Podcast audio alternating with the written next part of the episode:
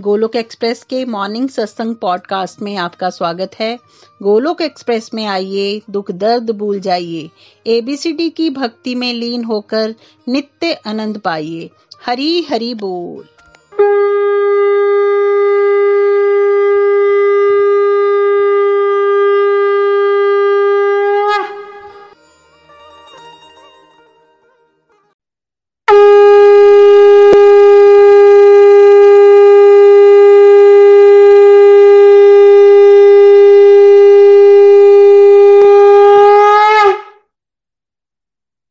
हरी बोल। जय जगन्नाथ।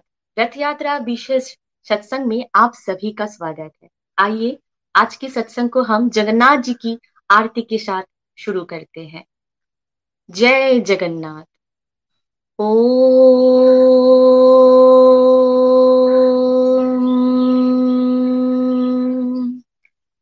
चतुर्भुज जगन्नाथ कंठ शोभित कौस्तव पद्मनाभ वेदगर्भ चंद्र सूर्य बिलचुना जगन्नाथ लोकनाथ नीलाद्रीश परुहरी दीनबन्धुर्दया सिन्धु नीलाद्रिकलोरक्षका कम्भुपाणि चक्रपाणि पद्मनाभो नरत्तम् जगत्तं पालको व्यापी सर्वव्यापी सुरेश्वर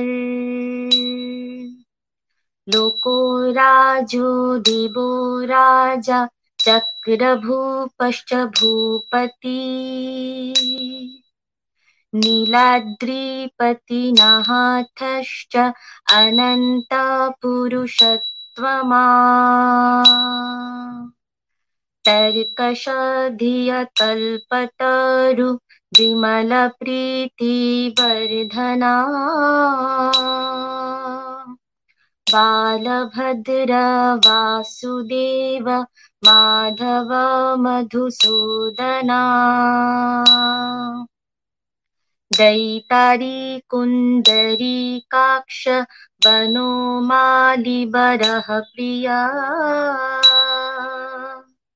ब्रह्मा विष्णु तुषमी वंश मुरारी कृष्णा केशवा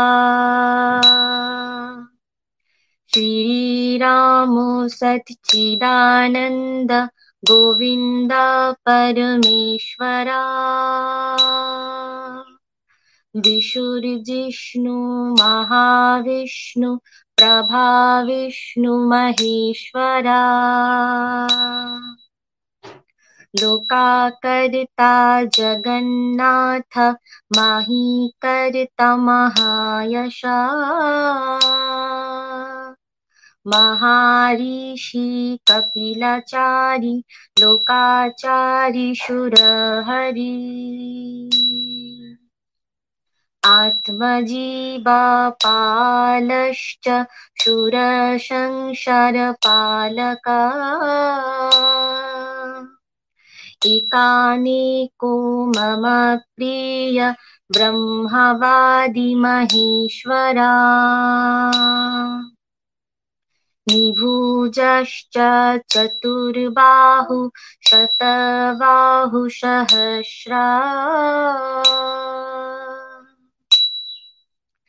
पद्मपात्र विशालाक्ष पद्मगर्भ परोहरि कथायामि सहस्रामि नयन तब च आनघा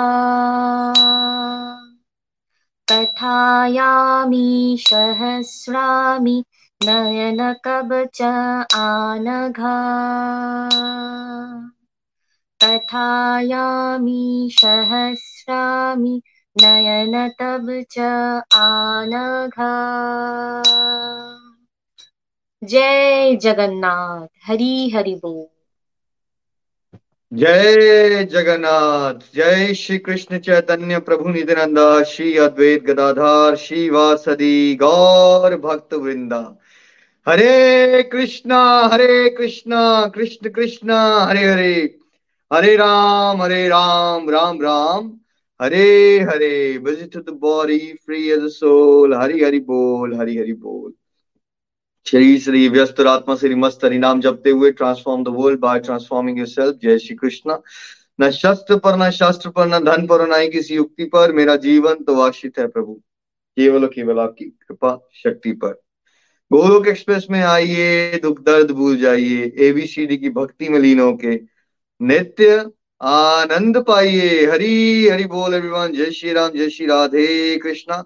रथ यात्रा महोत्सव की जय हो, जगन्नाथ बलदेव सुभद्रा माई की जय हो। तो आज के स्पेशल सत्संग की शुभारंभ करते हैं। बहुत प्यारा शुभारंभ एक्चुअली हुआ। कृष्णिका जी की प्यारी प्यारी मीठी मीठी आवाज में हमने जगन्नाथ जी की आरती से शुरुआत की और अब जगन्नाथ जी से, बलदेव जी से और सुभद्रा मैया से ही मैं प्रार्थना करता हूँ कि हम आपको ये जो इसके रहस्य हैं, पहले तो जगन्नाथ पुरी की विशेषता उस पर चर्चा करें और आप समझ सको, उसके बाद जगन्नाथ बलदेव सुभद्रा हैं कौन वो भी समझ सको, उसके बाद रथ यात्रा, ये जो जगन्नाथ पुरी के आज वो अर्च विग्रह हैं उसकी स्थापना कैसे हुई थी, उसकी हिस्ट्री क्या है वो हम कथा करेंगे। उसके बाद रथ यात्रा शुरुआत कैसे हुई थी, रथ यात्रा की क्या सिग्निफिकेंस पे चर्चा करेंगे। जगन्नाथ जी का जो स्पेशल रथ है उसके कुछ फैक्ट्स आपके साथ में शेयर करूंगा। बाद में हम जगन्नाथ अष्टकम सुनेंगे और जगन्नाथ जी का एक प्यारा सा भजन सुन के कंक्लूड करेंगे। तो देखिए, ये जो रथ यात्रा है ये साल में एक बार होती है, आषाढ़ मास के शुक्ल पक्ष की द्वितीया में। 9 डेज का ये फेस्टिवल है और जगन्नाथपुरी टेम्पल से रथ को, 3 रथों को खींचा जाता है। सबसे पहले बलराम जी का रथ होता है ना, उसके बाद सुभद्रा मैया का रथ होता है, इसके बाद सबसे एंड में आता है भगवान श्री कृष्ण का रथ जिनको जगन्नाथ भी कहते हैं, है ना। और इनको गुंडीचा मंदिर तक लेके जाया जाता है जगन्नाथपुरी से, पुरी के टेम्पल से गुंडीचा मंदिर, जो कि रफली 4 किलोमीटर के आसपास का डिस्टेंस है। और उसको आपने देखा होगा सारे भक्त उसको पुल कर रहे हैं। तो रथ यात्रा शुरुआत उसकी जगन्नाथपुरी में हुई, लेकिन अब बाद में ऑल ओवर इंडिया में अलग अलग जगहों पे रथ यात्रा होती है, बड़े भव्य होती है। और इंटरनेशनली भी अब इसमें शिला प्रभुपाद जी की जय करनी चाहिए क्योंकि उनकी मेहनत है, उनकी कृपा से वर्ल्ड वाइड भी अब रथ यात्रा हो रही है अलग अलग कंट्रीज में, है ना। उसकी पहली शुरुआत आई थिंक अमेरिका में सैन फ्रांसिस्को में हुई। इसको बहुत ही ज्यादा भव्य रूप से मनाया जाता है और वैदिक फेस्टिवल्स में one of the top festivals है रथ यात्रा, है ना, है ना। शंख बजते हैं, भगवान के रथ को खींचा जा रहा होता है जोश से। पूरी के अंदर ही रफली 10 लाख से ज्यादा लोग एक ही दिन में पार्टिसिपेट करते हैं इस इवेंट में, है ना। और शंख बज रहे होते हैं, ढोल बज रहे हैं, राइट, करताल बज रहे हैं। It is very very very very auspicious event। तो रथ यात्रा एक्चुअली क्या है, इस पे जाने से पहले हमें समझना चाहिए जगन्नाथ पुरी जो हमारा धाम है उसकी क्या पोजीशन है, राइट। तो देखिए, हमारे 4 मेन धाम है, राइट। वैसे तो बहुत सारे धाम हैं बट 4 धामों को मेन धाम कहा जाता है, 4 धाम। तो इसमें भी सीक्वेंस है। सबसे पहले जो सतयुग में धाम जो है बना वो है बद्रीनाथ जो उत्तराखंड में है। सेकंड आ गया त्रेता युग में, जब भगवान श्री राम ने क्या किया, जब भगवान श्री राम ने शिव जी की पूजा की ना, तो वो आज की डेट में तमिलनाडु में एरिया पड़ता है, रामेश्वरम, ठीक है। तो सेकंड धाम हुआ, त्रेता युग से धाम शुरू हुआ ये वाला रामेश्वरम। उसके बाद जब आपको पता है जरासंध बार बार अटैक कर रहा था तो बहुत बार भगवान ने उसको हरा दिया था मथुरा से, लेकिन फिर भगवान ने सोचा ये लड़ाई झगड़ा कभी खत्म नहीं होगा, मैं ऐसा करता हूँ मथुरा के सारे वासियों को लेके हम द्वारका में माइग्रेट कर जाते हैं। तो विश्वकर्मा को बोल के जब उन्होंने द्वारका को स्थापित किया और पलक जगह सब सो रहे थे तो भगवान ने सबको ट्रांसफर कर दिया, कहाँ, द्वारका, जो कि गुजरात में है। तो ये जो द्वापर युग का धाम है, बेसिकली द्वापर युग से धाम की शुरुआत हुई, ये द्वारका धाम है। लेकिन जो कलयुग का धाम है इसमें भगवान श्री कृष्ण है ना बलराम जी के साथ और सुभद्रा जी जिनकी सिस्टर है उनके साथ अवतरित हुए उन अर्च विग्रह के रूप में जगन्नाथ पुरी में। ठीक है, तो कलयुग का धाम क्या है हमारा? जगन्नाथ पुरी। तो वैसे सारे ही धाम में जाना चाहिए, बट कलयुग में कहते हैं कि सबसे इंपॉर्टेंट है कि हम जगन्नाथपुरी तो जाए ही जाए। ठीक है, और जगन्नाथपुरी के बहुत सारे नाम हैं। नीलाचल धाम, क्योंकि नीलाचल पर्वत पे इसको स्टैब्लिश किया गया मंदिर को। फिर शंख क्षेत्र, बिकॉज अगर एरियल व्यू लोगे आप जगन्नाथपुरी का तो वो शंख की तरह लगता है ना। श्री क्षेत्र, बिकॉज श्रीमती राधा रानी से आता है, तो श्रीमती राधा रानी का निवास है वहां, क्योंकि चैतन्य महाप्रभु जो 500 साल पहले अवतरित हुए वो कोई और नहीं है, राधा रानी का शरीर है और कृष्ण है उसमें आत्मा रूप में, और वो राधा रानी के भावों को एंजॉय करना चाहते हैं भगवान श्री कृष्ण, है ना। तो चैतन्य महाप्रभु ने अपने लाइफ में ऑलमोस्ट 24 इयर्स प्लस जगन्नाथपुरी में ही वो रोज आके भगवान के दर्शन करते थे, और भगवान भी आंखें बड़ी बड़ी करके चैतन्य महाप्रभु के दर्शन करते थे। तो श्री क्षेत्र भी है, पुरुषोत्तम धाम भी इसको कहते हैं जगन्नाथपुरी को, है ना। तो जगन्नाथ कौन है? जगत के नाथ, master of this whole universe. तो भगवान श्री कृष्ण का ही एक और नाम जगन्नाथ है। इनका रूप बड़ा अनोखा है। इनका रूप ऐसा क्यों हुआ, इसके बारे में बाद में चर्चा करेंगे। बलराम जी कौन है? देखिए, एक सेव्य भगवान होते हैं, एक सेवक भगवान होते हैं, है ना। सेव्य जो सेवा को रिसीव कर रहे होते हैं और सेवक जो बेसिकली सेवा कर रहे होते हैं। तो बलराम जी कोई और नहीं है, भगवान का ही एक फर्स्ट बॉडीली एक्सपेंशन है, क्योंकि भगवान जब लीलाएं करते हैं ना तो अपनी लीलाओं को आनंद लेने के लिए अपने में से ही अपने पार्ट्स डेवलप कर लेते हैं, राइट। एक्सपेंशन होती हैं उनकी। तो बलराम जी उनकी फर्स्ट एक्सपेंशन है, जो कि भगवान की हर जगह सेवा कर रहे हैं। भाई जब भगवान श्री राम आते हैं तो वो क्या बन के आ जाते हैं? उनके छोटे ब्रदर लक्ष्मण जी के रूप में आ जाते हैं। जब अगर भगवान विष्णु ने बेसिकली रेस्ट करना होता है ऑफिस में अपने मिल्क के ओशन में, है ना, क्षीर सागर में, तो बलराम जी क्या बन जाते हैं वहां पे? उनका बेड या सोफा बन जाते हैं, राइट। तो शेषनाग बन जाते हैं। और एक बार फिर लीला में होता है कि भाई त्रेता युग में के बाद जब ये लक्ष्मण जी होते हैं तो उसके बाद अगली बार जब भगवान ने अवतार लेना है भगवान श्री कृष्ण के रूप में, तो बलराम जी उनको उस पर कहते हैं कि भाई, शेषनाग जी कहते हैं कि भाई पिछली बार मैं आपका छोटा ब्रदर बना था और आपको बड़े सारे दुख लेने पड़े थे, मैं इस बार बड़ा ब्रदर बनना चाहता हूँ आपका, ताकि मैं आपको कंट्रोल कर सकूं, रोक सकूं, मेरा हक हो। तो फिर अगली बार लीला में जो है भगवान श्री कृष्ण की लीला में जो द्वापर युग में हुई, तो वो बलराम बन जाते हैं। चैतन्य महाप्रभु के साथ वही कौन बन जाते हैं? नित्यानंद प्रभु बन जाते हैं। तो वही बलदेव हैं, वही बलराम हैं। बल पावर फोर्स, राम है ना रिजर्वोयर ऑफ एंजॉयमेंट, है ना। तो बलराम वो हैं जो हमें आध्यात्मिक जीवन की शक्ति प्रदान करते हैं ताकि हम अल्टीमेटली स्पिरिचुअल ब्लिस को अचीव कर सके, आनंद को प्राप्त कर सके, है ना। गुरु तत्व भी हैं बलराम जी, ठीक है। और सुभद्रा जी कौन है? देखिए, भगवान की 3 शक्तियां होती हैं। बाहिरंगा जो माया है, जिसको दुर्गा माता रिप्रेजेंट करती हैं, ठीक है। तथाष्ट शक्ति जो जीवात्मा है, जो हम हैं, भटक रहे हैं हम, राइट। कभी हम माया की तरफ जा सकते हैं या हम भगवान की भक्ति की तरफ जा सकते हैं। और तीसरी होती है अंतरंगा शक्ति, है ना। जो अंतरंगा शक्ति है वो है श्रीमती राधा रानी, और फिर वहां से शक्तियां निकलती हैं भगवान की अलग अलग। तो राधा रानी और श्री कृष्ण का तो रिलेशनशिप ना माधुर्य भाव में है, राइट। लवर की फॉर्म में है उनका रिलेशनशिप, ठीक है। तो राधा रानी में से ही एक और शक्ति निकलती है, योग माया, राइट, जो कि भगवान की लीलाओं का आस्वादन करने के लिए फैसिलिटेशन प्रोवाइड करती है, राइट। भगवान और राधा रानी या भगवान और भगवान के भक्त लीलाएं कैसे एंजॉय करेंगे? जब आप भी डिवोशन करते हो और आपके साथ बड़े बड़े दिव्य अनुभव होना शुरू हो जाते हैं, आप में से किसी को सपना आ रहा होता है भगवान का, किसी को सुबह उठ के बांसुरी सुनाई देना शुरू हो जाती है, राइट, किसी को भगवान की पाजेब की चलने की आवाजें आना शुरू हो जाती हैं। तो वो जो आपके साथ ब्यूटीफुल डिवाइन एक्सपीरियंसेस होते हैं ना, वो आपके लिए कौन ऑर्गेनाइज करता है? वो सुभद्रा माई है ना, जो योग माया, वो ऑर्गेनाइज करते हैं। तो वो स्क्रीन भी शेयर करेंगे। अगर आपको याद हो, जब भगवान श्री कृष्ण अवतार ले रहे थे तो उससे पहले कौन आया था? कंस मारने आया था, फिर एक लड़की थी छोटी सी, वो बड़ी हो गई एकदम, दर्शन दिए उसने प्रिजन में। अगर आप सबने महाभारत देखी है या श्री कृष्ण लीला देखी है तो आप सबको याद आ रहा होगा कि वो कंस आता है ना, थोड़े बच्चों को मार रहा होता है, फिर एक जो है ना 7th बच्चा होता है उसको शिफ्ट कर दिया जाता है बेसिकली रोहिणी जी के पास, बलराम जी होते हैं इसलिए उनका नाम संकर्षण भी पड़ता है। और वहां पे जो सुभद्रा जो होती हैं, जो रोहिणी जी के घर में पैदा हुई है, वो उनको यहाँ पे ले आया जाता है बेसिकली।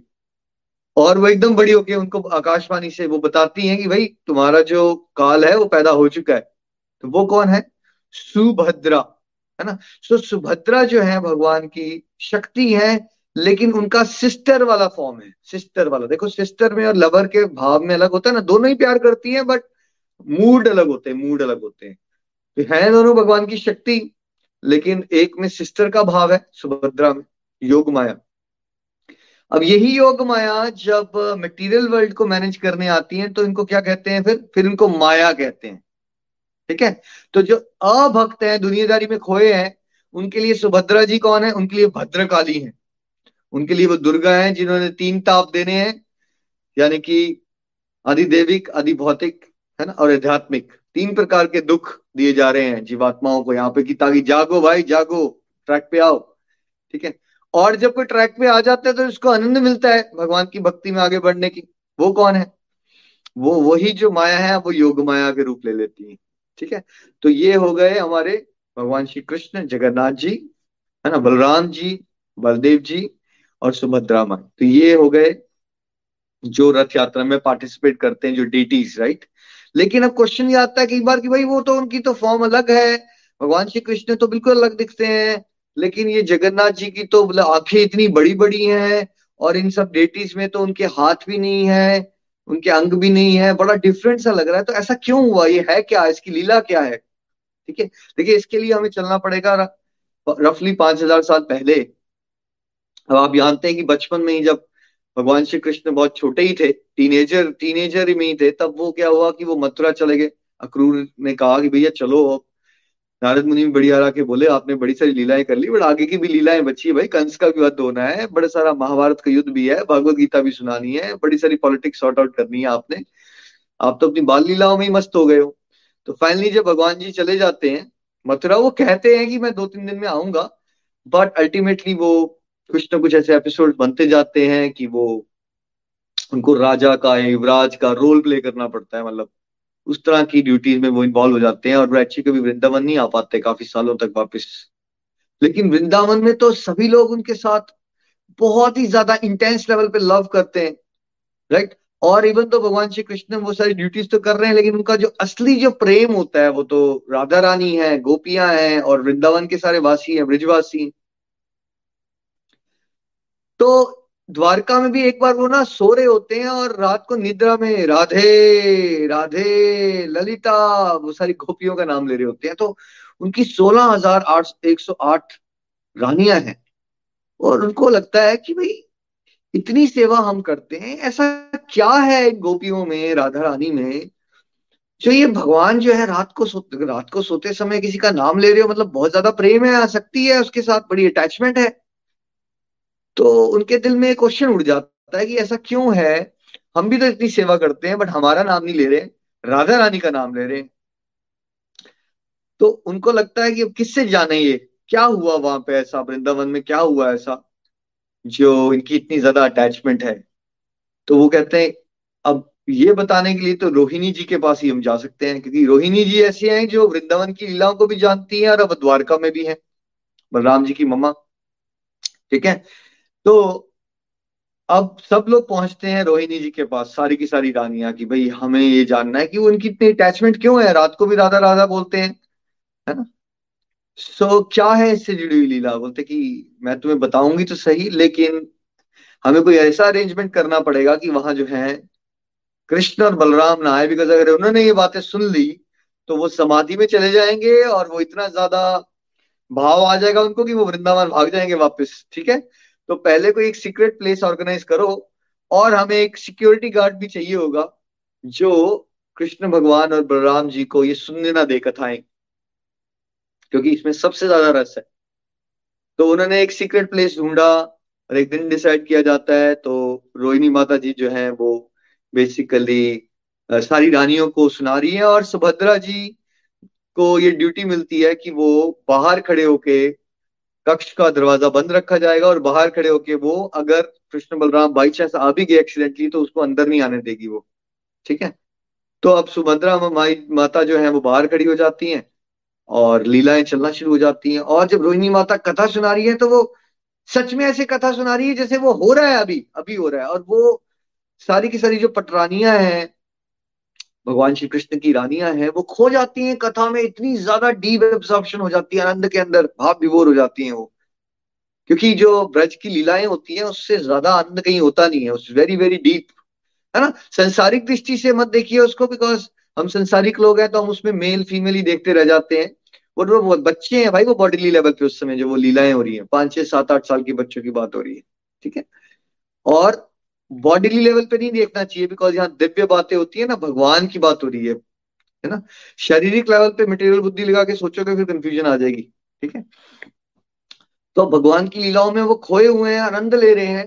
तो सुभद्रा जी भी दरवाजे में सुनते सुनते सुनते उनको बड़ा आनंद आता है। तो जब भगवान की भक्ति में ना आनंद बहुत ज्यादा बढ़ जाता है ना, तो क्या कहते हैं, अष्ट सात्विक भाव उत्पन्न होते हैं। भगवान की जो डीप लव होता है ना, उसके अंदर भगवान की भक्ति के डीप लव के अंदर भाव उत्पन्न होते हैं बहुत सारे, ठीक है। तो उस अष्ट सात्विक भावों में जैसे कि रोना आ जाना, स्तंभ हो जाना, जैसे लकड़ी होती है ना, लकड़ी के अंदर कोई पावर नहीं होती, खो जाना मतलब, रोंगटे खड़े हो जाना, एक्साइटेड हो जाना, सुपर एक्साइटेड हो जाना, रंग भी बदल सकता है, मतलब जो बहुत डीप लेवल की भक्ति होती है जब, और उसके अंदर जो भाव उमड़ते हैं, उसमें इस तरह के भाव आते हैं, उसको अष्ट सात्विक भाव कहते हैं। अब जब सुभद्रा जी ने भगवान श्री कृष्ण की, बलराम जी की बचपन की लीलाएं सुनी तो उनके अंदर अष्ट सात्विक भाव आ गए। और उसमें क्या होता है, जैसे आप बहुत कुछ अद्भुत आश्चर्यजनक बात सुनते हो तो आपके साथ क्या, आपकी आंखें कैसी हो जाती हैं, बड़ी होती है कि नहीं, आंखें खुल जाएंगी ना ऐसे। तो उनकी आंखें हैं जो बहुत बड़ी हो जाती है, ठीक है। और इतना एक्सेस ही आ रही है उनको, इतना आनंद आ रहा है कि उनके ना शरीर के जो सारे शरीर है वो अंदर खिंच जाता है, उनकी बाजुएं छोटी हो जाती हैं, है ना।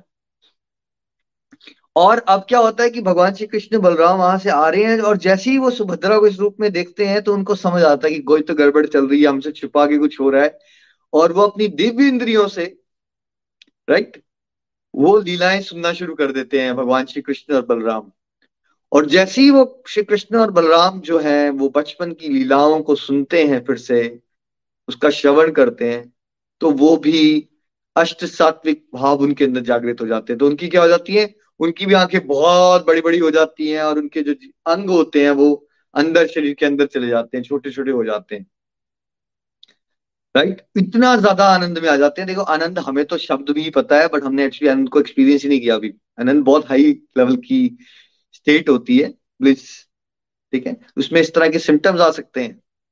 और ये बात चैतन्य महाप्रभु ने फुल लूप में मैनिफेस्ट की थी अपने अवतार में, है ना, क्योंकि वो तो स्वयं राधा रानी और कृष्ण ही है।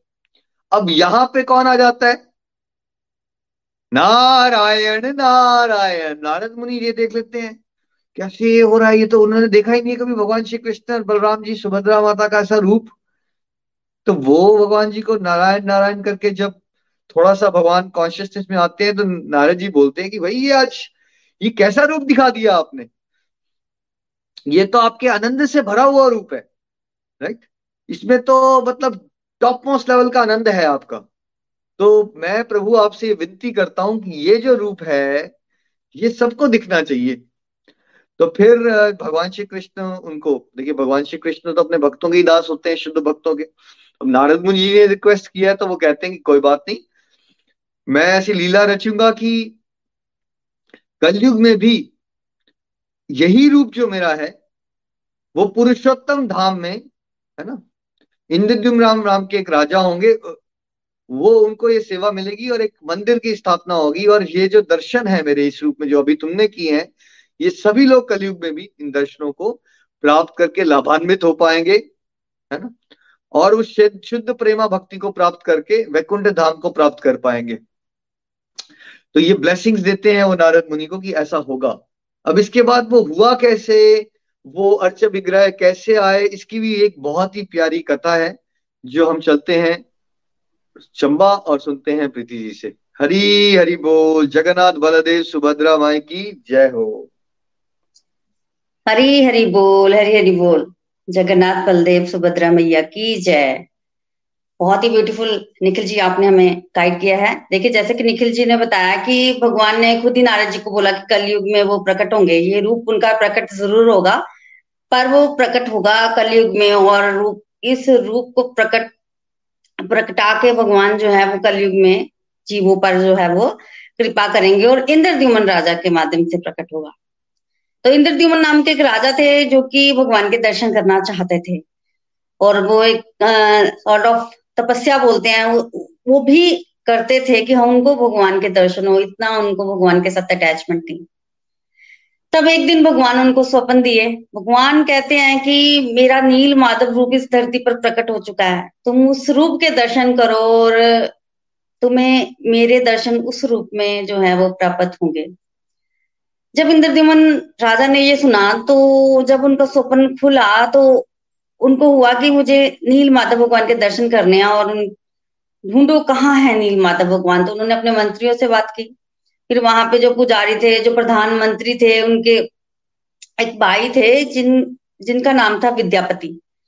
तो बेसिकली कार्य जो है वो विद्यापति को सौंपा गया कि तुम नीलमाधव का पता लगाओ, और नीलमाधव का पता लगाने विद्यापति जो है वो चले गए।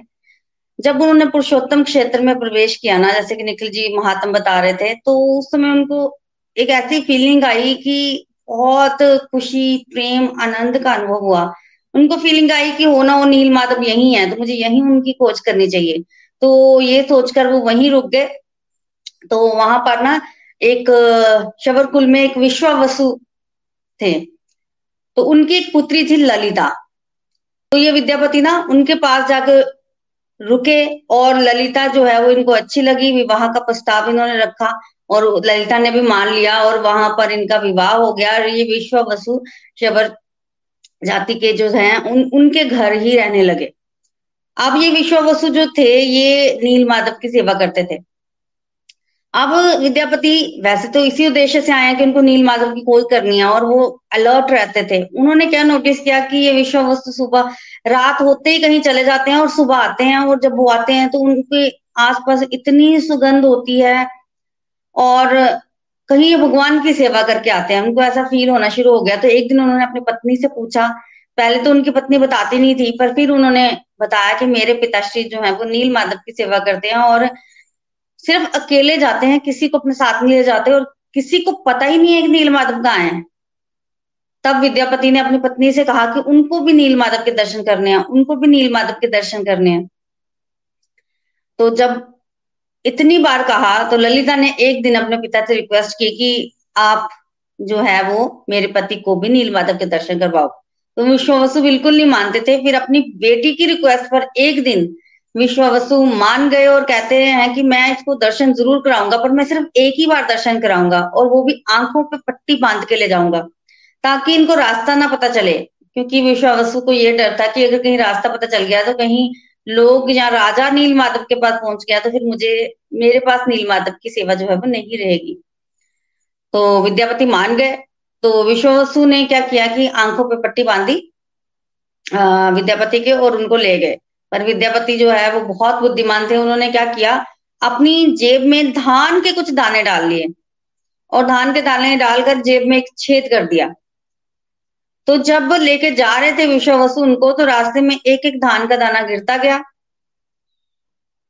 और जब पहुंचे विद्यापति वहां पर और उनकी आंखों से पट्टी हटाई गई तो उन्होंने नीलमाधव के दर्शन किए। नीलमाधव बहुत सुंदर थे, इतने सुंदर ना कि उनका भी मन जो है वो अट्रैक्ट हुआ नीलमाधव की तरफ।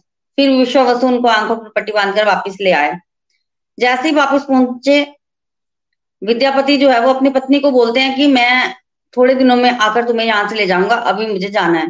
तो विद्यापति ये बोल के वहां से चले जाते हैं। विद्यापति कहाँ जाते, सीधा राजा के पास, और राजा को जाके बोलते हैं कि नीलमाधव की खोज जो है वो कर ली गई है, नीलमाधव हमें मिल जाएंगे। मैंने धान के जो बीज है ना, धान वो बिछाए हैं रास्ते में ऐसे ऐसे, तो उससे अब पौधे उग गए होंगे, तो हम उन पौधों का पीछा करते करते नीलमाधव तक जा सकते हैं।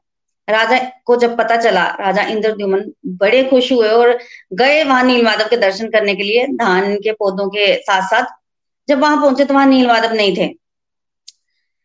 विश्वावसु जो है वो बड़ा गुस्सा हो रहा था कि राजा जो है नीलमाधव को ले गए हैं, और जब राजा वहां पहुंचे तो वहां पर नीलमाधव थे नहीं। तो राजा को लगा कि विश्वावसु ने नीलमाधव को छुपा दिया है ताकि हम उनके दर्शन ना कर पाए। तो इस तरह से राजा बहुत गुस्सा हुआ और वो विश्वावसु की मतलब को मारने ही वाला था, उनकी जाति को खत्म करने वाले थे कि तब वहां आकाशवाणी हुई। तब आकाशवाणी ने इंद्रद्युम्न राजा को बोला कि तुम्हें अभी नीलमाधव के दर्शन नहीं हो सकते, तुम्हारे न्यारे ठाकुर के दर्शन होंगे और तुम अपने महलों में जाओ, वहां आराम से रहो तुम और तुम्हें इशारा प्राप्त होगा। तब आकाशवाणी ने जब ऐसा बोला तो फिर विश्वावसु को क्षमा कर दिया गया और राजा जो है वो अपने महलों में आ गए। और पर उनको निरंतर होता था कि उनको भगवान के दर्शन करने हैं। तभी एक दिन स्वप्न में भगवान ने उनको बताया, उनको प्रॉपर भगवान के दर्शन हुए शेष शैया पर। और भगवान ने कहा कि तुम्हें एक लकड़ी का काष्ठ मिलेगा जो कि वहां पे मिलेगा, तुम वहां जाकर उसको निकलवाओ और वहां से जो है वो मुझे प्रकट करवाओ। जैसे जैसे स्वप्न में आया था वैसे वैसे राजा ने किया। समुद्र के किनारे गए, उनको 5 शाखाओं वाली एक काष्ठ खंड मिला जिसमें भगवान के चिन्ह थे, शंख, चक्र, गदा और पद्म। उससे ये आइडिया लगता है कि भगवान ने जिस काष्ठ खंड के बारे में बताया था ये वही है। तो उनको निकाला गया। अब उस काष्ठ खंड से जब मूर्ति बनाने की कोशिश की गई ना तो बन नहीं रही थी। कोई भी औजार उस पर अगर इस्तेमाल करते थे तो औजार जो है वो टूट जाता था, तो नहीं बन रही थी मूर्तियां। तभी विश्वकर्मा ही एक बूढ़े बढ़ई के रूप में आए और विश्वकर्मा ने आके राजा को बोला कि मैं मूर्तियां बना दूंगा, पर मेरी एक शर्त है।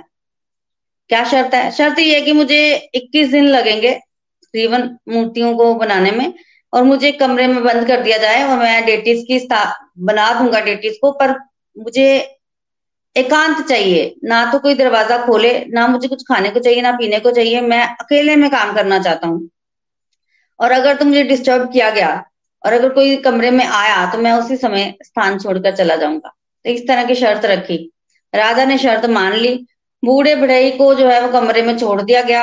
अब डेटिस जो है वो बन रही थी और जो बूढ़े अंदर से क्या आवाजें आ रही थी, राजा बाहर कॉन्टिन्यूसली सुनता रहता था। अंदर से औजार चलने की छोटी छोटी आवाजें आती थी, टिक टिक टिक टिक, कभी इधर से कभी उधर से। ऐसा लगता था कि अंदर काम चल रहा है। रानी को भी बड़ी अटैचमेंट होती थी कि मुझे भी भगवान के दर्शन करने हैं, तो वो भी बार बार बीच में देखने आती थी। तो एक दिन ऐसा हुआ कि 10 दिन जब बीते ना तो अंदर से आवाज आनी बंद हो गई। अब राजा को बार बार लगता था कि मैं दरवाजा खोलूं, पर शर्त याद करते ही राजा रुक जाते थे। फिर एक दिन रानी आई। 13-14 दिन निकल गए। रानी आई, रानी ने देखा अंदर से कोई आवाज नहीं आ रही है, कहीं बूढ़ा बड़े मर तो नहीं गया, इतने दिनों से कुछ खाया पिया नहीं है, कैसे जीवित रहा होगा। इस तरह की आशंका हुई और रानी इतनी परेशान थी। राजा को भी इतना ज्यादा बोला कि राजा से अब रहा नहीं गया। राजा ने दरवाजा खोला और वो 14 दिन के पश्चात अंदर, और जैसे ही वो अंदर गए बूढ़ा बड़ी वहां नहीं था और मूर्तियां जो थी वो अधूरी रह गई थी। हाथ उनके बने थे पर उंगलियां नहीं बनी थी, पाँव अभी बने नहीं थे, ऊपर का हिस्सा बना था वो भी कंप्लीट नहीं था और नीचे का बना ही नहीं था। तो राजा जो है बड़ा रोने लग पड़े। राजा ने कहा कि मैंने तो बूढ़े बड़े ने मुझे बोला था अंदर नहीं आना, पर ये तो मेरी मूर्खता है कि जो मैं अंदर आ गया। तो राजा बहुत रोने लग पड़े, बहुत ज्यादा रोने लग पड़े। तभी वहां पर आकाशवाणी भी, ये देखिए नारद मुनि का भी इसमें बड़ा रोल है। बीच बीच में नारद मुनि भी जो है वो इंद्रद्युम्न राजा को जो है वो गाइड करने आते थे, क्योंकि नारद मुनि के कहने पर भगवान कलयुग में प्रकट हो रहा है। उन्होंने इस रूप को जो है वो भक्तों पर कृपा करने के लिए, रखने के लिए भगवान को बोला था। तो उनको बताया गया कि ये जो आपके जो विग्रह हैं वो अपूर्ण नहीं है, ये राधा प्रेम के पूर्ण विग्रह हैं। ये मूर्तियां जो है वो इनकम्प्लीट नहीं है, ये कंप्लीट मूर्तियां हैं। और वो मूर्तियां जो है वो उसी रूप में बनी थी जिस रूप में आज आप जगन्नाथ, बलदेव और सुभद्रा मैया के दर्शन करते हैं, इन्हीं रूप में थी। तो फिर राजा को बोला गया कि ये पूर्ण विग्रह हैं, इनकी स्थापना की जाए। तो राजा ने एक भव्य मंदिर का जो है वो निर्माण करवाया और फिर इन डेटिस को जो है वो वहां पर जो है वो स्थापित किया। आज हम जिन डेटिस के दर्शन करते हैं ये वही है। भगवान ने कृपा करके अपने आप को कलयुग में प्रकट किया ताकि हम जीवों पर भगवान जो है वो कृपा कर सकें। तो बोलिए बलदेव सुभद्रा मैया जगन्नाथ भगवान की जय। जय हो। Thank you so much Preeti ji, और आपने बड़ी प्यारे से कथा सुनाई है ना।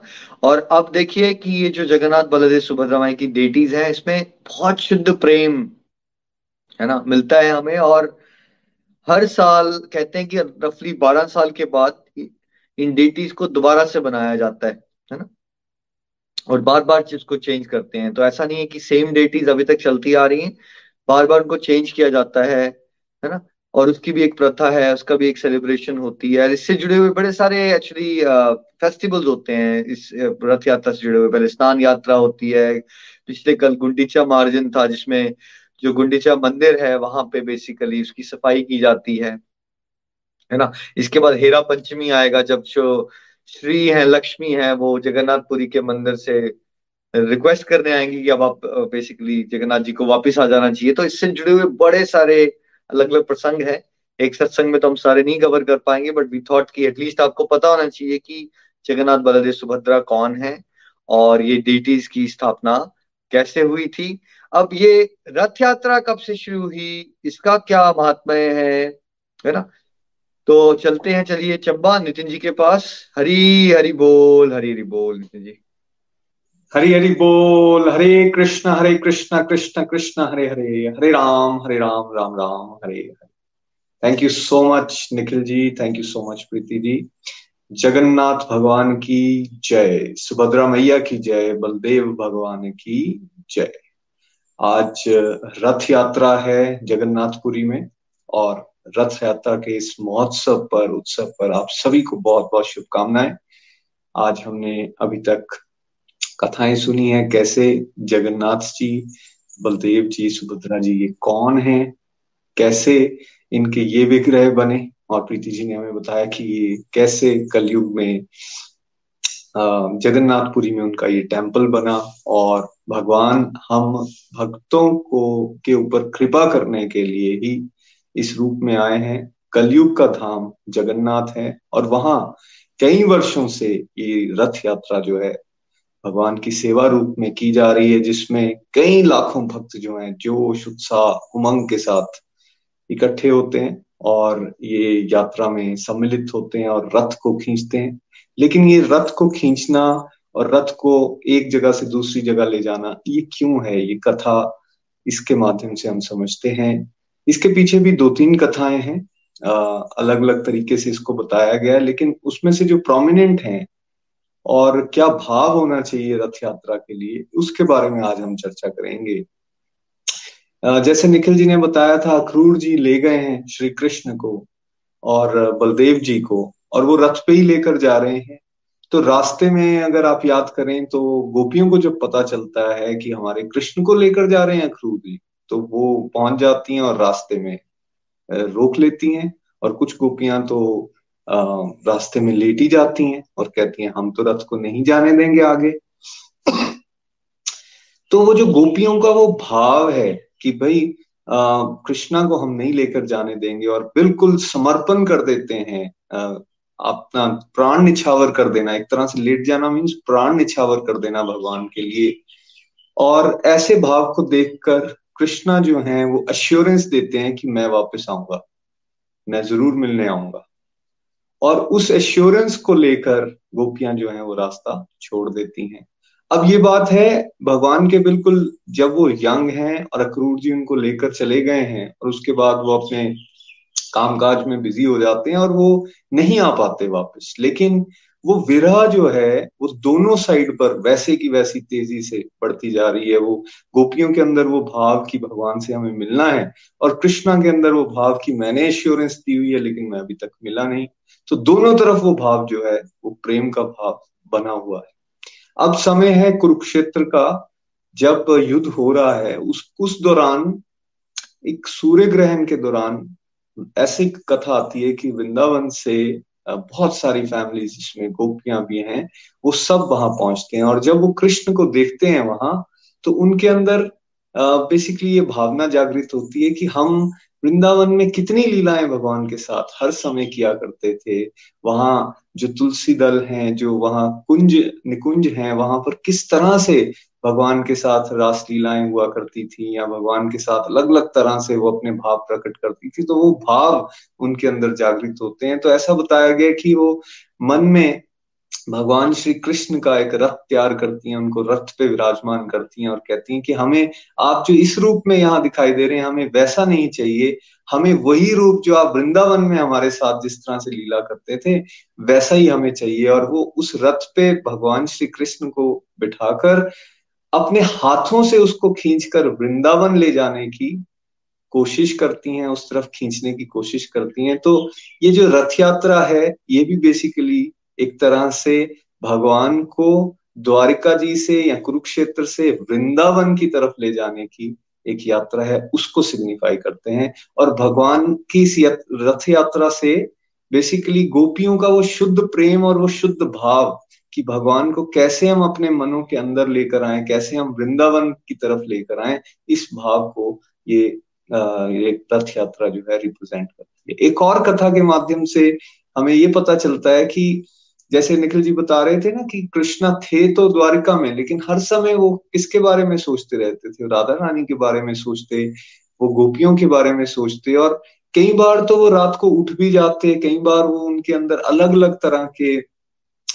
अलग तरह के उनके अंदर भक्ति के लक्षण जो हैं और वो जागृत होते, और कभी वो नाचते, कभी वो रोते, कभी वो बहुत ज्यादा एक्साइटमेंट में चले जाते। ऐसी स्थिति को देखकर, और कई बार वो बहुत ज्यादा उदास भी हो जाते, कई बार ऐसे उदास स्थिति को देखकर नारद जी और उद्धव जी जो कि शुद्ध भक्तों की कैटेगरी में आते हैं, वो क्या करते हैं, उनको लगता है कि भगवान को राधा रानी के साथ हमें मिलवाना चाहिए। तो अब भगवान को वहां लेकर जाना है, तो वृंदावन में सब लोग उनकी वेट कर रहे हैं। तो पहले वो बताया जाता है कि कौन जाएगा, तो सबसे पहले सुभद्रा जी जो कि उनकी सिस्टर हैं, उनकी ये ड्यूटी लगती है कि मैया आप पहले जाएंगे और आप जाके इन्फॉर्म करेंगे कि भाई कृष्णा आ रहे हैं, आप लोग वेट कीजिए, आप लोग परेशान ना हो, वो आपकी डिजायर्स को फुलफिल करने के लिए भगवान ने आप तक पहुंचने का फैसला ले लिया है। अब जब यहाँ सुभद्रा जी का रथ इसलिए जगन्नाथ यात्रा में सबसे पहले निकलता है और भक्तगण उस रथ को खींच कर आगे ले जाते हैं। अब जैसे ही सुभद्रा जी का रथ निकलता है, सुभद्रा जी जा रही हैं, तो बलदेव जी को लगता है कि मेरी छोटी बहन अरे अकेली चली गई, मुझे भी तो जाना चाहिए, क्या पता रास्ते में कुछ हो, कुछ उसको कष्ट ना आ जाए। तो उनको सपोर्ट करने के लिए बलराम जी का रथ जो है सेकंड नंबर पे निकलता है और वो पीछे पीछे वृंदावन की तरफ जा रहे हैं।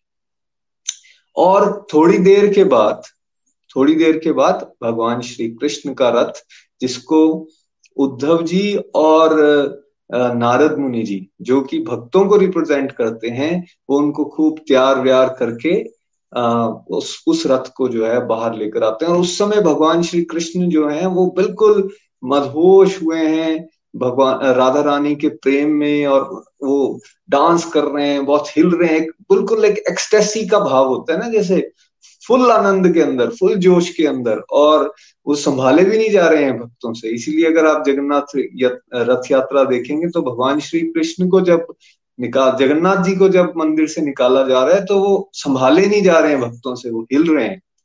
तो वो उस तरह का भाव लेकर कृष्णा का रथ जो है आखिरी में जाता है। और फिर कथा ये आती है कि कैसे वहां जब वृंदावन में पहुंच जाते हैं, वहां राधा रानी को जब देखते हैं कृष्णा, तो यही जगन्नाथ रूप जो है उनका वहां भी प्रकट होता है। और बलराम जी जब देखते हैं कृष्णा के इस भाव को और राधा रानी के साथ उनका जो प्रेम है उसको, तो उनका भी शरीर जो है वो इस तरह से हो जाता है जैसे आप जगन्नाथ जी और बलदेव जी को देख रहे हैं। और साथ ही साथ माता सुभद्रा भी जो है उनका भी भाव इस तरह से हो जाता है, और बड़ी बड़ी आंखें, हाथ सिकुड़ गए हैं, पांव सिकुड़ गए हैं। ये एक तरह से ये रिप्रेजेंट करता है कि एक व्यक्ति बहुत ज्यादा उत्साह के अंदर है, बहुत ज्यादा जोश के अंदर है और बहुत ज्यादा एक्साइटमेंट है उसके अंदर, एक्सटेसी का भाव है जिसमें आंखें बड़ी हो जाती हैं। तो अब इसकी सिग्निफिकेंस क्या है? बेसिकली सिग्निफिकेंस ये है कि एक तरह से भगवान की रथ यात्रा से डिवोटी को क्या मिल रहा है? भगवान की इस रथ यात्रा से डिवोटी को भगवान की डिजायर को पूरा करने में सहयोग करने का मौका मिल रहा है। जैसे उद्धव जी और नारद मुनि जी वो क्या रोल प्ले कर रहे हैं? ऐसा थोड़ी ना कि भगवान अपनी डिजायर फुलफिल नहीं कर सकते, कर सकते हैं, लेकिन भक्तों को एक मौका देने के लिए कि तुम मेरी सेवा कैसे कर सकते हो, कैसे मेरी शुद्ध भक्ति प्राप्त कर सकते हो, भगवान मौका देते हैं कि आओ मेरे साथ जुड़ो और मेरे इस काम में मेरा सहयोग करो।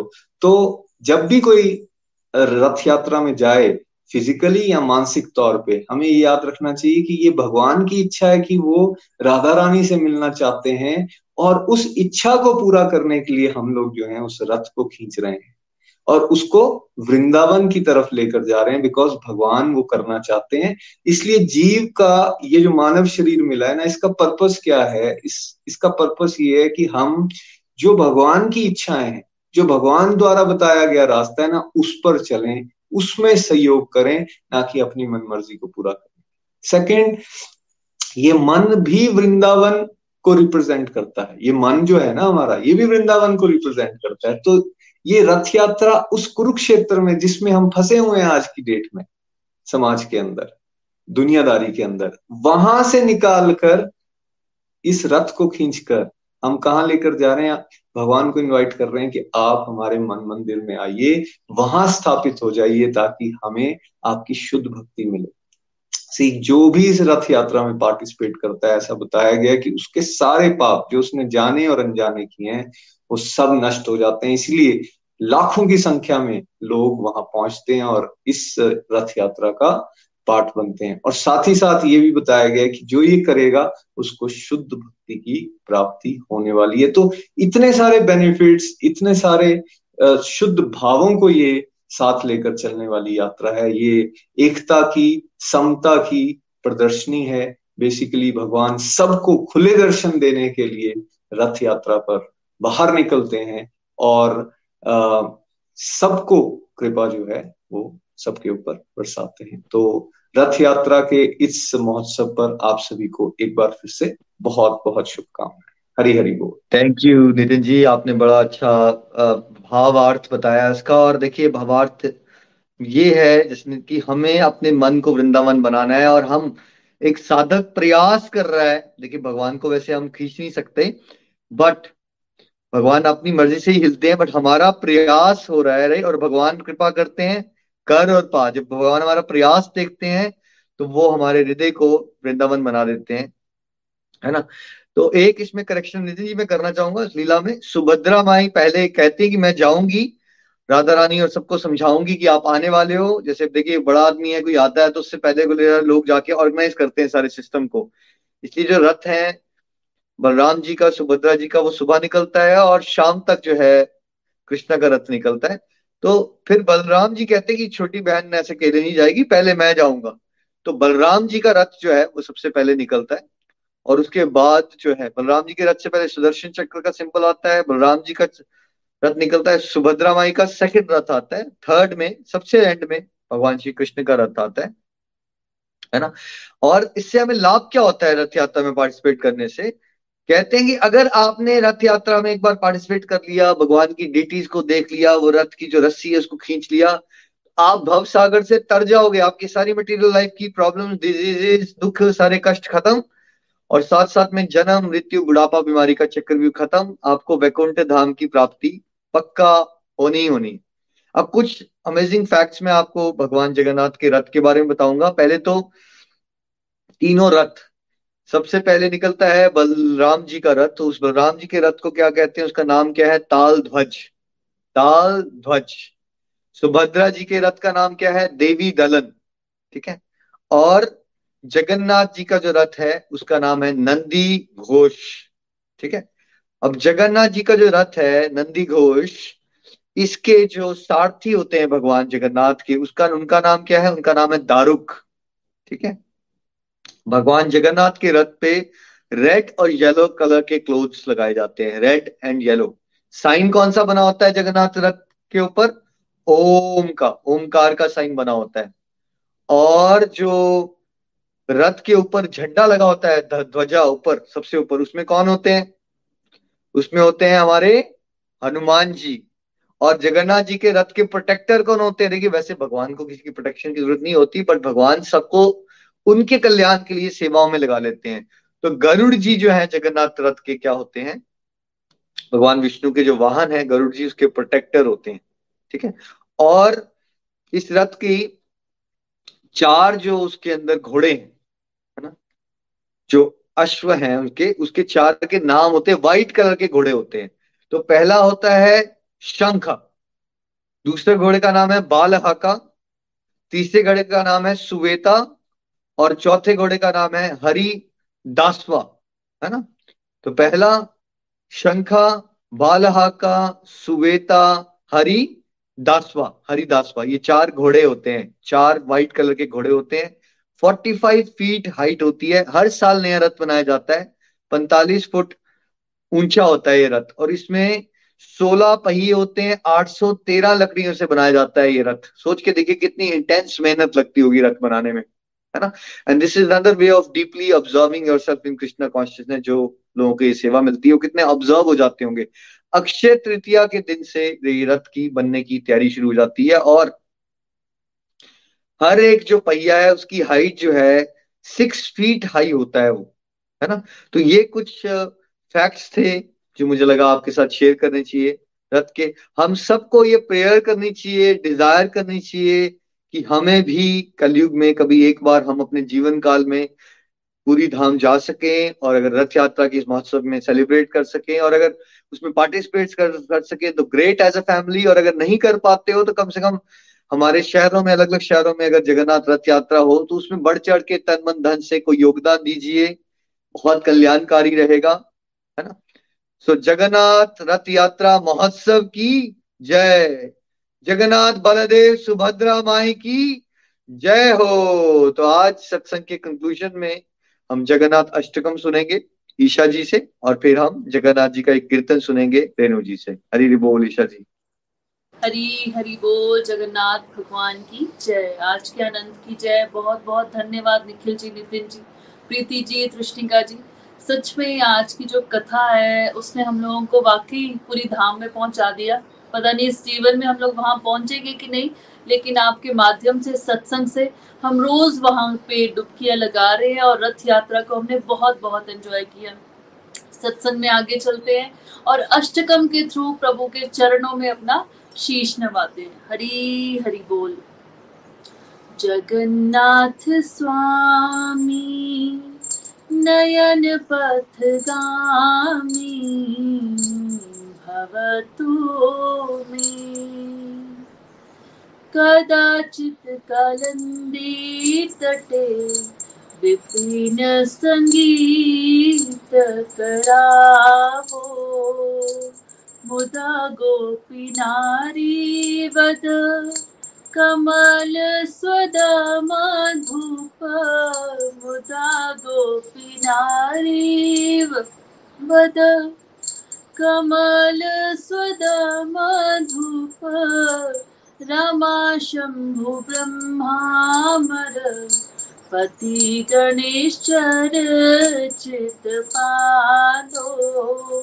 जगन्नाथ स्वामी नयन पथगामी भवतु मे भुजे सव्यवेणुं शिर शिशि शिखि पंचकटी भुजे सव्यवेणुं शिर शिशिखि पश्चिम कटितटे दुकुलुम्बितान्ते सह चरिकटाक्षं विधाते सदा श्रीमद्वृन्दावन वसति लीला परिचय सदा श्रीमद्वृन्दावन वसति लीला परिचय। जगन्नाथ स्वामी नयन पथगामी भवतु मे।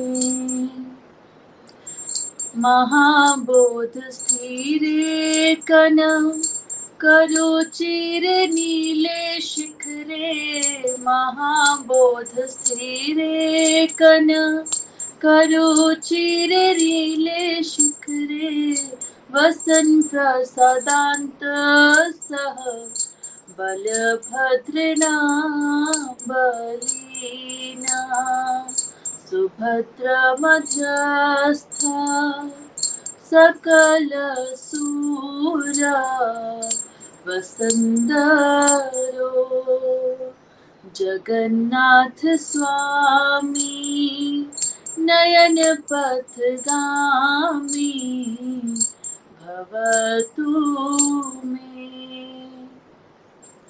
कृपा पारवारा सज जलदर्शिनी रोचिरो रमावाणी रामास्फुरा अमल पंखेरो मुखा सुरेंद्रय राधा श्रुति गणशिखा गीत चरितो जुखिनाना श्रुति गणशिखा गीत चरितो जगन्नाथ स्वामी नयन पथगामी भवतु मे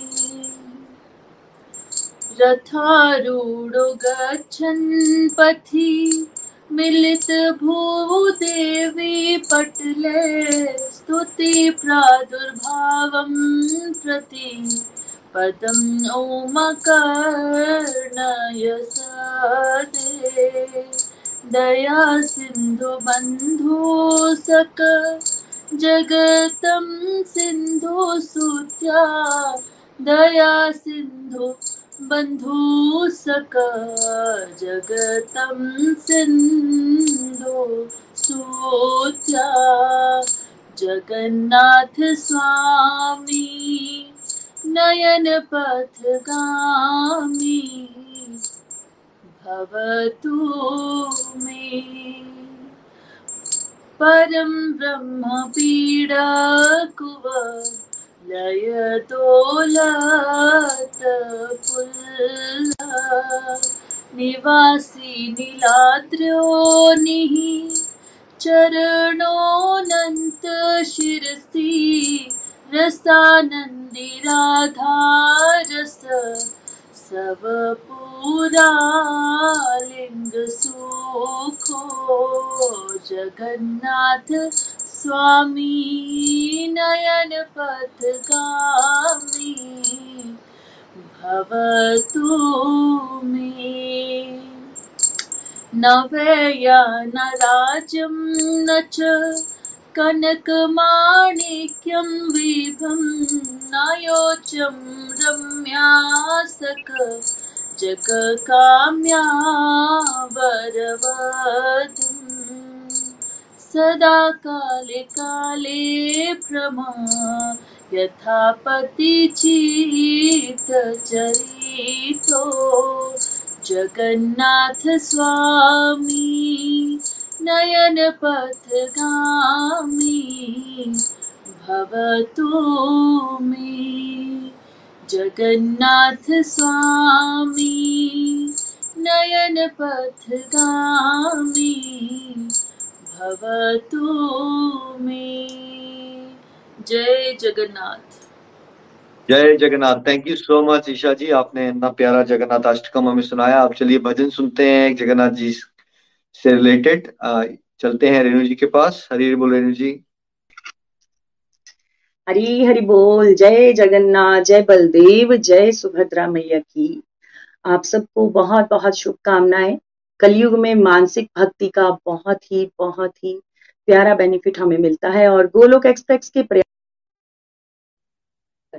हम रेगुलर मानसिक रूप से कहीं भी आ जा सकते हैं। और आज हम साक्षात पुरी धाम में रथ यात्रा महोत्सव में पार्टिसिपेट कर रहे हैं, तो उसके लिए आप सबका बहुत बहुत आभार। और दिल की ठाकुर जी के श्री चरणों में हम अपनी ये फरियाद लगाएं, हम उनके रथ यात्रा में एक महत्वपूर्ण जो कार्य परमात्मा के भक्त कर रहे हैं उनमें हमारी भी थोड़ी सी कंट्रीब्यूशन हो। हल्का सा मैं ये भी बताना चाहूंगी, भगवान की कृपा से जगन्नाथ भगवान ने बहुत बार दर्शन दिए अपने पूरी धाम में, और मुझ जैसे बेवकूफ को बहुत बार अपने दर्शन दिए। मेरे मन में एक ही इच्छा है कि काश कभी उनको रथ में बैठे हुए इस जीवन में मुझे वो भी दर्शन दे, तो डेफिनेटली भगवान उसमें भी दर्शन देंगे। आप प्यारे प्यारे भक्तों का साथ बना रहे। तो मैं ये कहना चाहूंगी कि जगन्नाथ का भात जगत मांगे पसारे हाथ, सिर्फ और सिर्फ प्रसाद खाइए जगन्नाथ जी का, और साथ ही साथ मानसिक रूप से उनके रथ को खींचिए।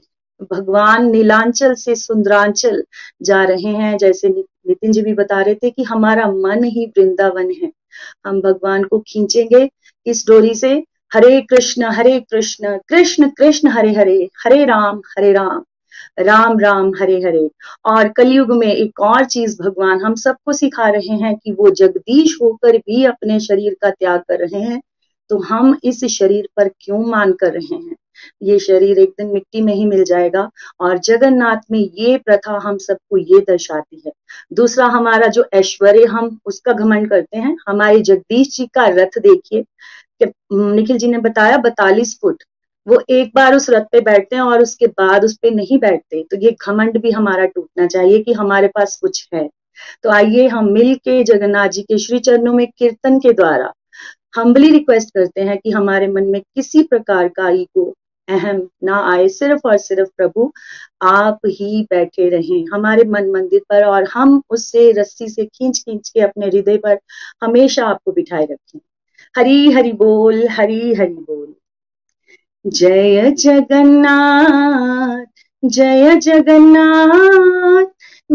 जगन्नाथ प्रभु जय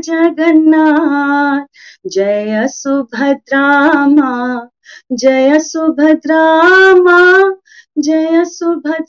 माँ जय बलदेव जय बलदेव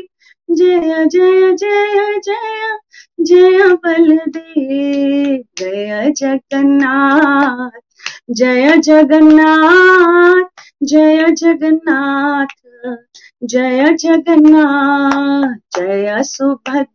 माँ जय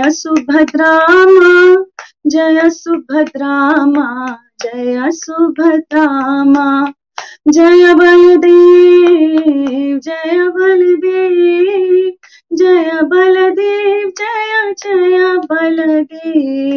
जगन्नाथ स्वामी नयन पथगामी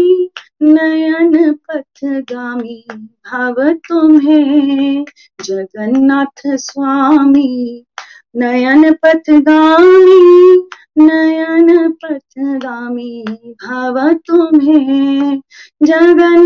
स्वामी नयन पथगामी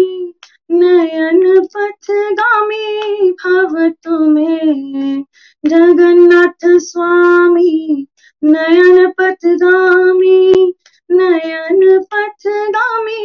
भव तुम्हें जगन्नाथ स्वामी नयन पथगामी भव तुम्हें जय जगन्नाथ जय सुभद्रा जय बलदेव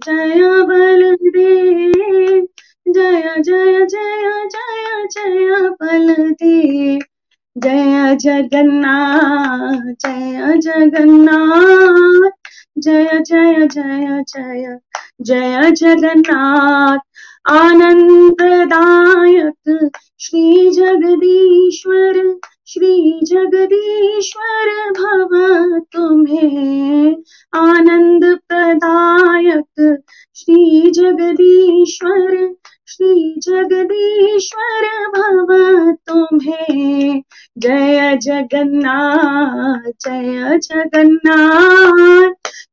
जगन्नाथ प्रभु जय सुभद्रा माँ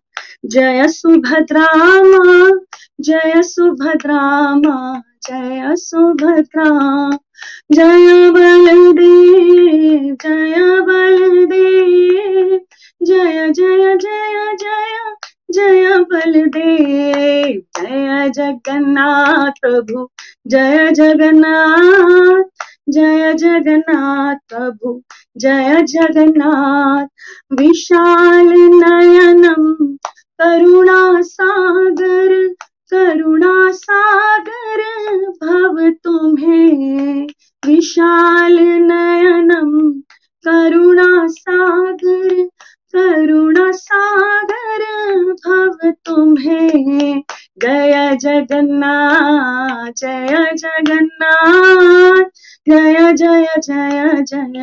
जय जगन्नाथ जय बलदेव जय सुभद्रा जय सुभद्रा जय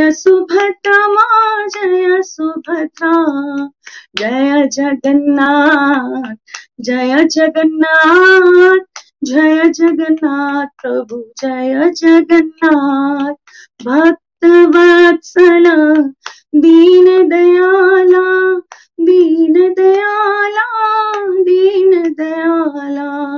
भक्त वत्सल दीन दयाला भव तुम्हें जय जगन्नाथ प्रभु जय जगन्नाथ जय सुभद्रा जय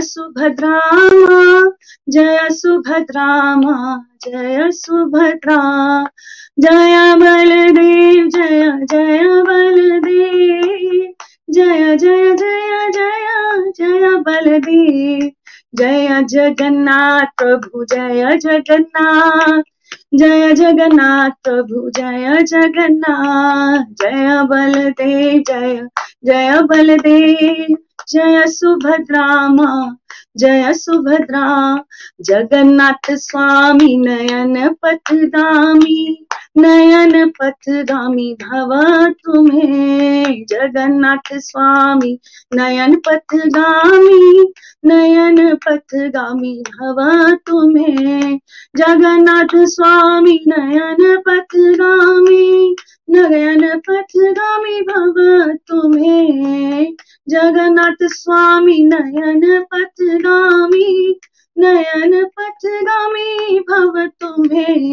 जय जगन्नाथ बोलो जय जगन्नाथ जय सुभद्रा मां जय बलदेव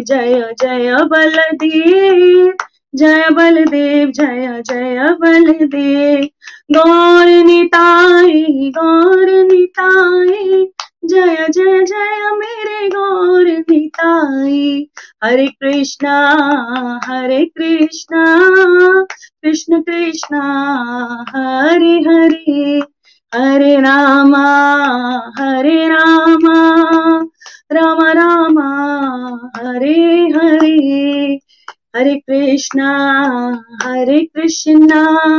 कृष्ण कृष्ण हरे हरे। जय जगन्नाथ जय बलदेव जय सुभद्रा मैया की जय। हरि हरि बोल हरि हरि।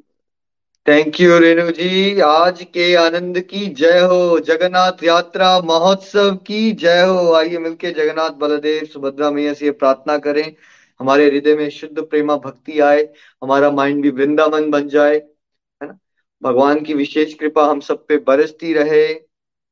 आज के आनंद की जय हो, जगन्नाथ बलदेव सुभद्रा माई की जय हो, जगन्नाथ रथ यात्रा महोत्सव की जय हो। हरे कृष्णा कृष्णा कृष्णा हरे हरे, हरे राम हरे हरे। हर घर मंदिर हरि हरि बोल हरि हरि बोल। गोलोक एक्सप्रेस से जुड़ने के लिए आप हमारे ईमेल एड्रेस info@golokexpress.org द्वारा संपर्क कर सकते हैं या हमारे व्हाट्सएप या टेलीग्राम नंबर 7018026821 से भी जुड़ सकते हैं। आप हमसे फेसबुक पेज और यूट्यूब के माध्यम से भी जुड़ सकते हैं। हरी हरी बोल।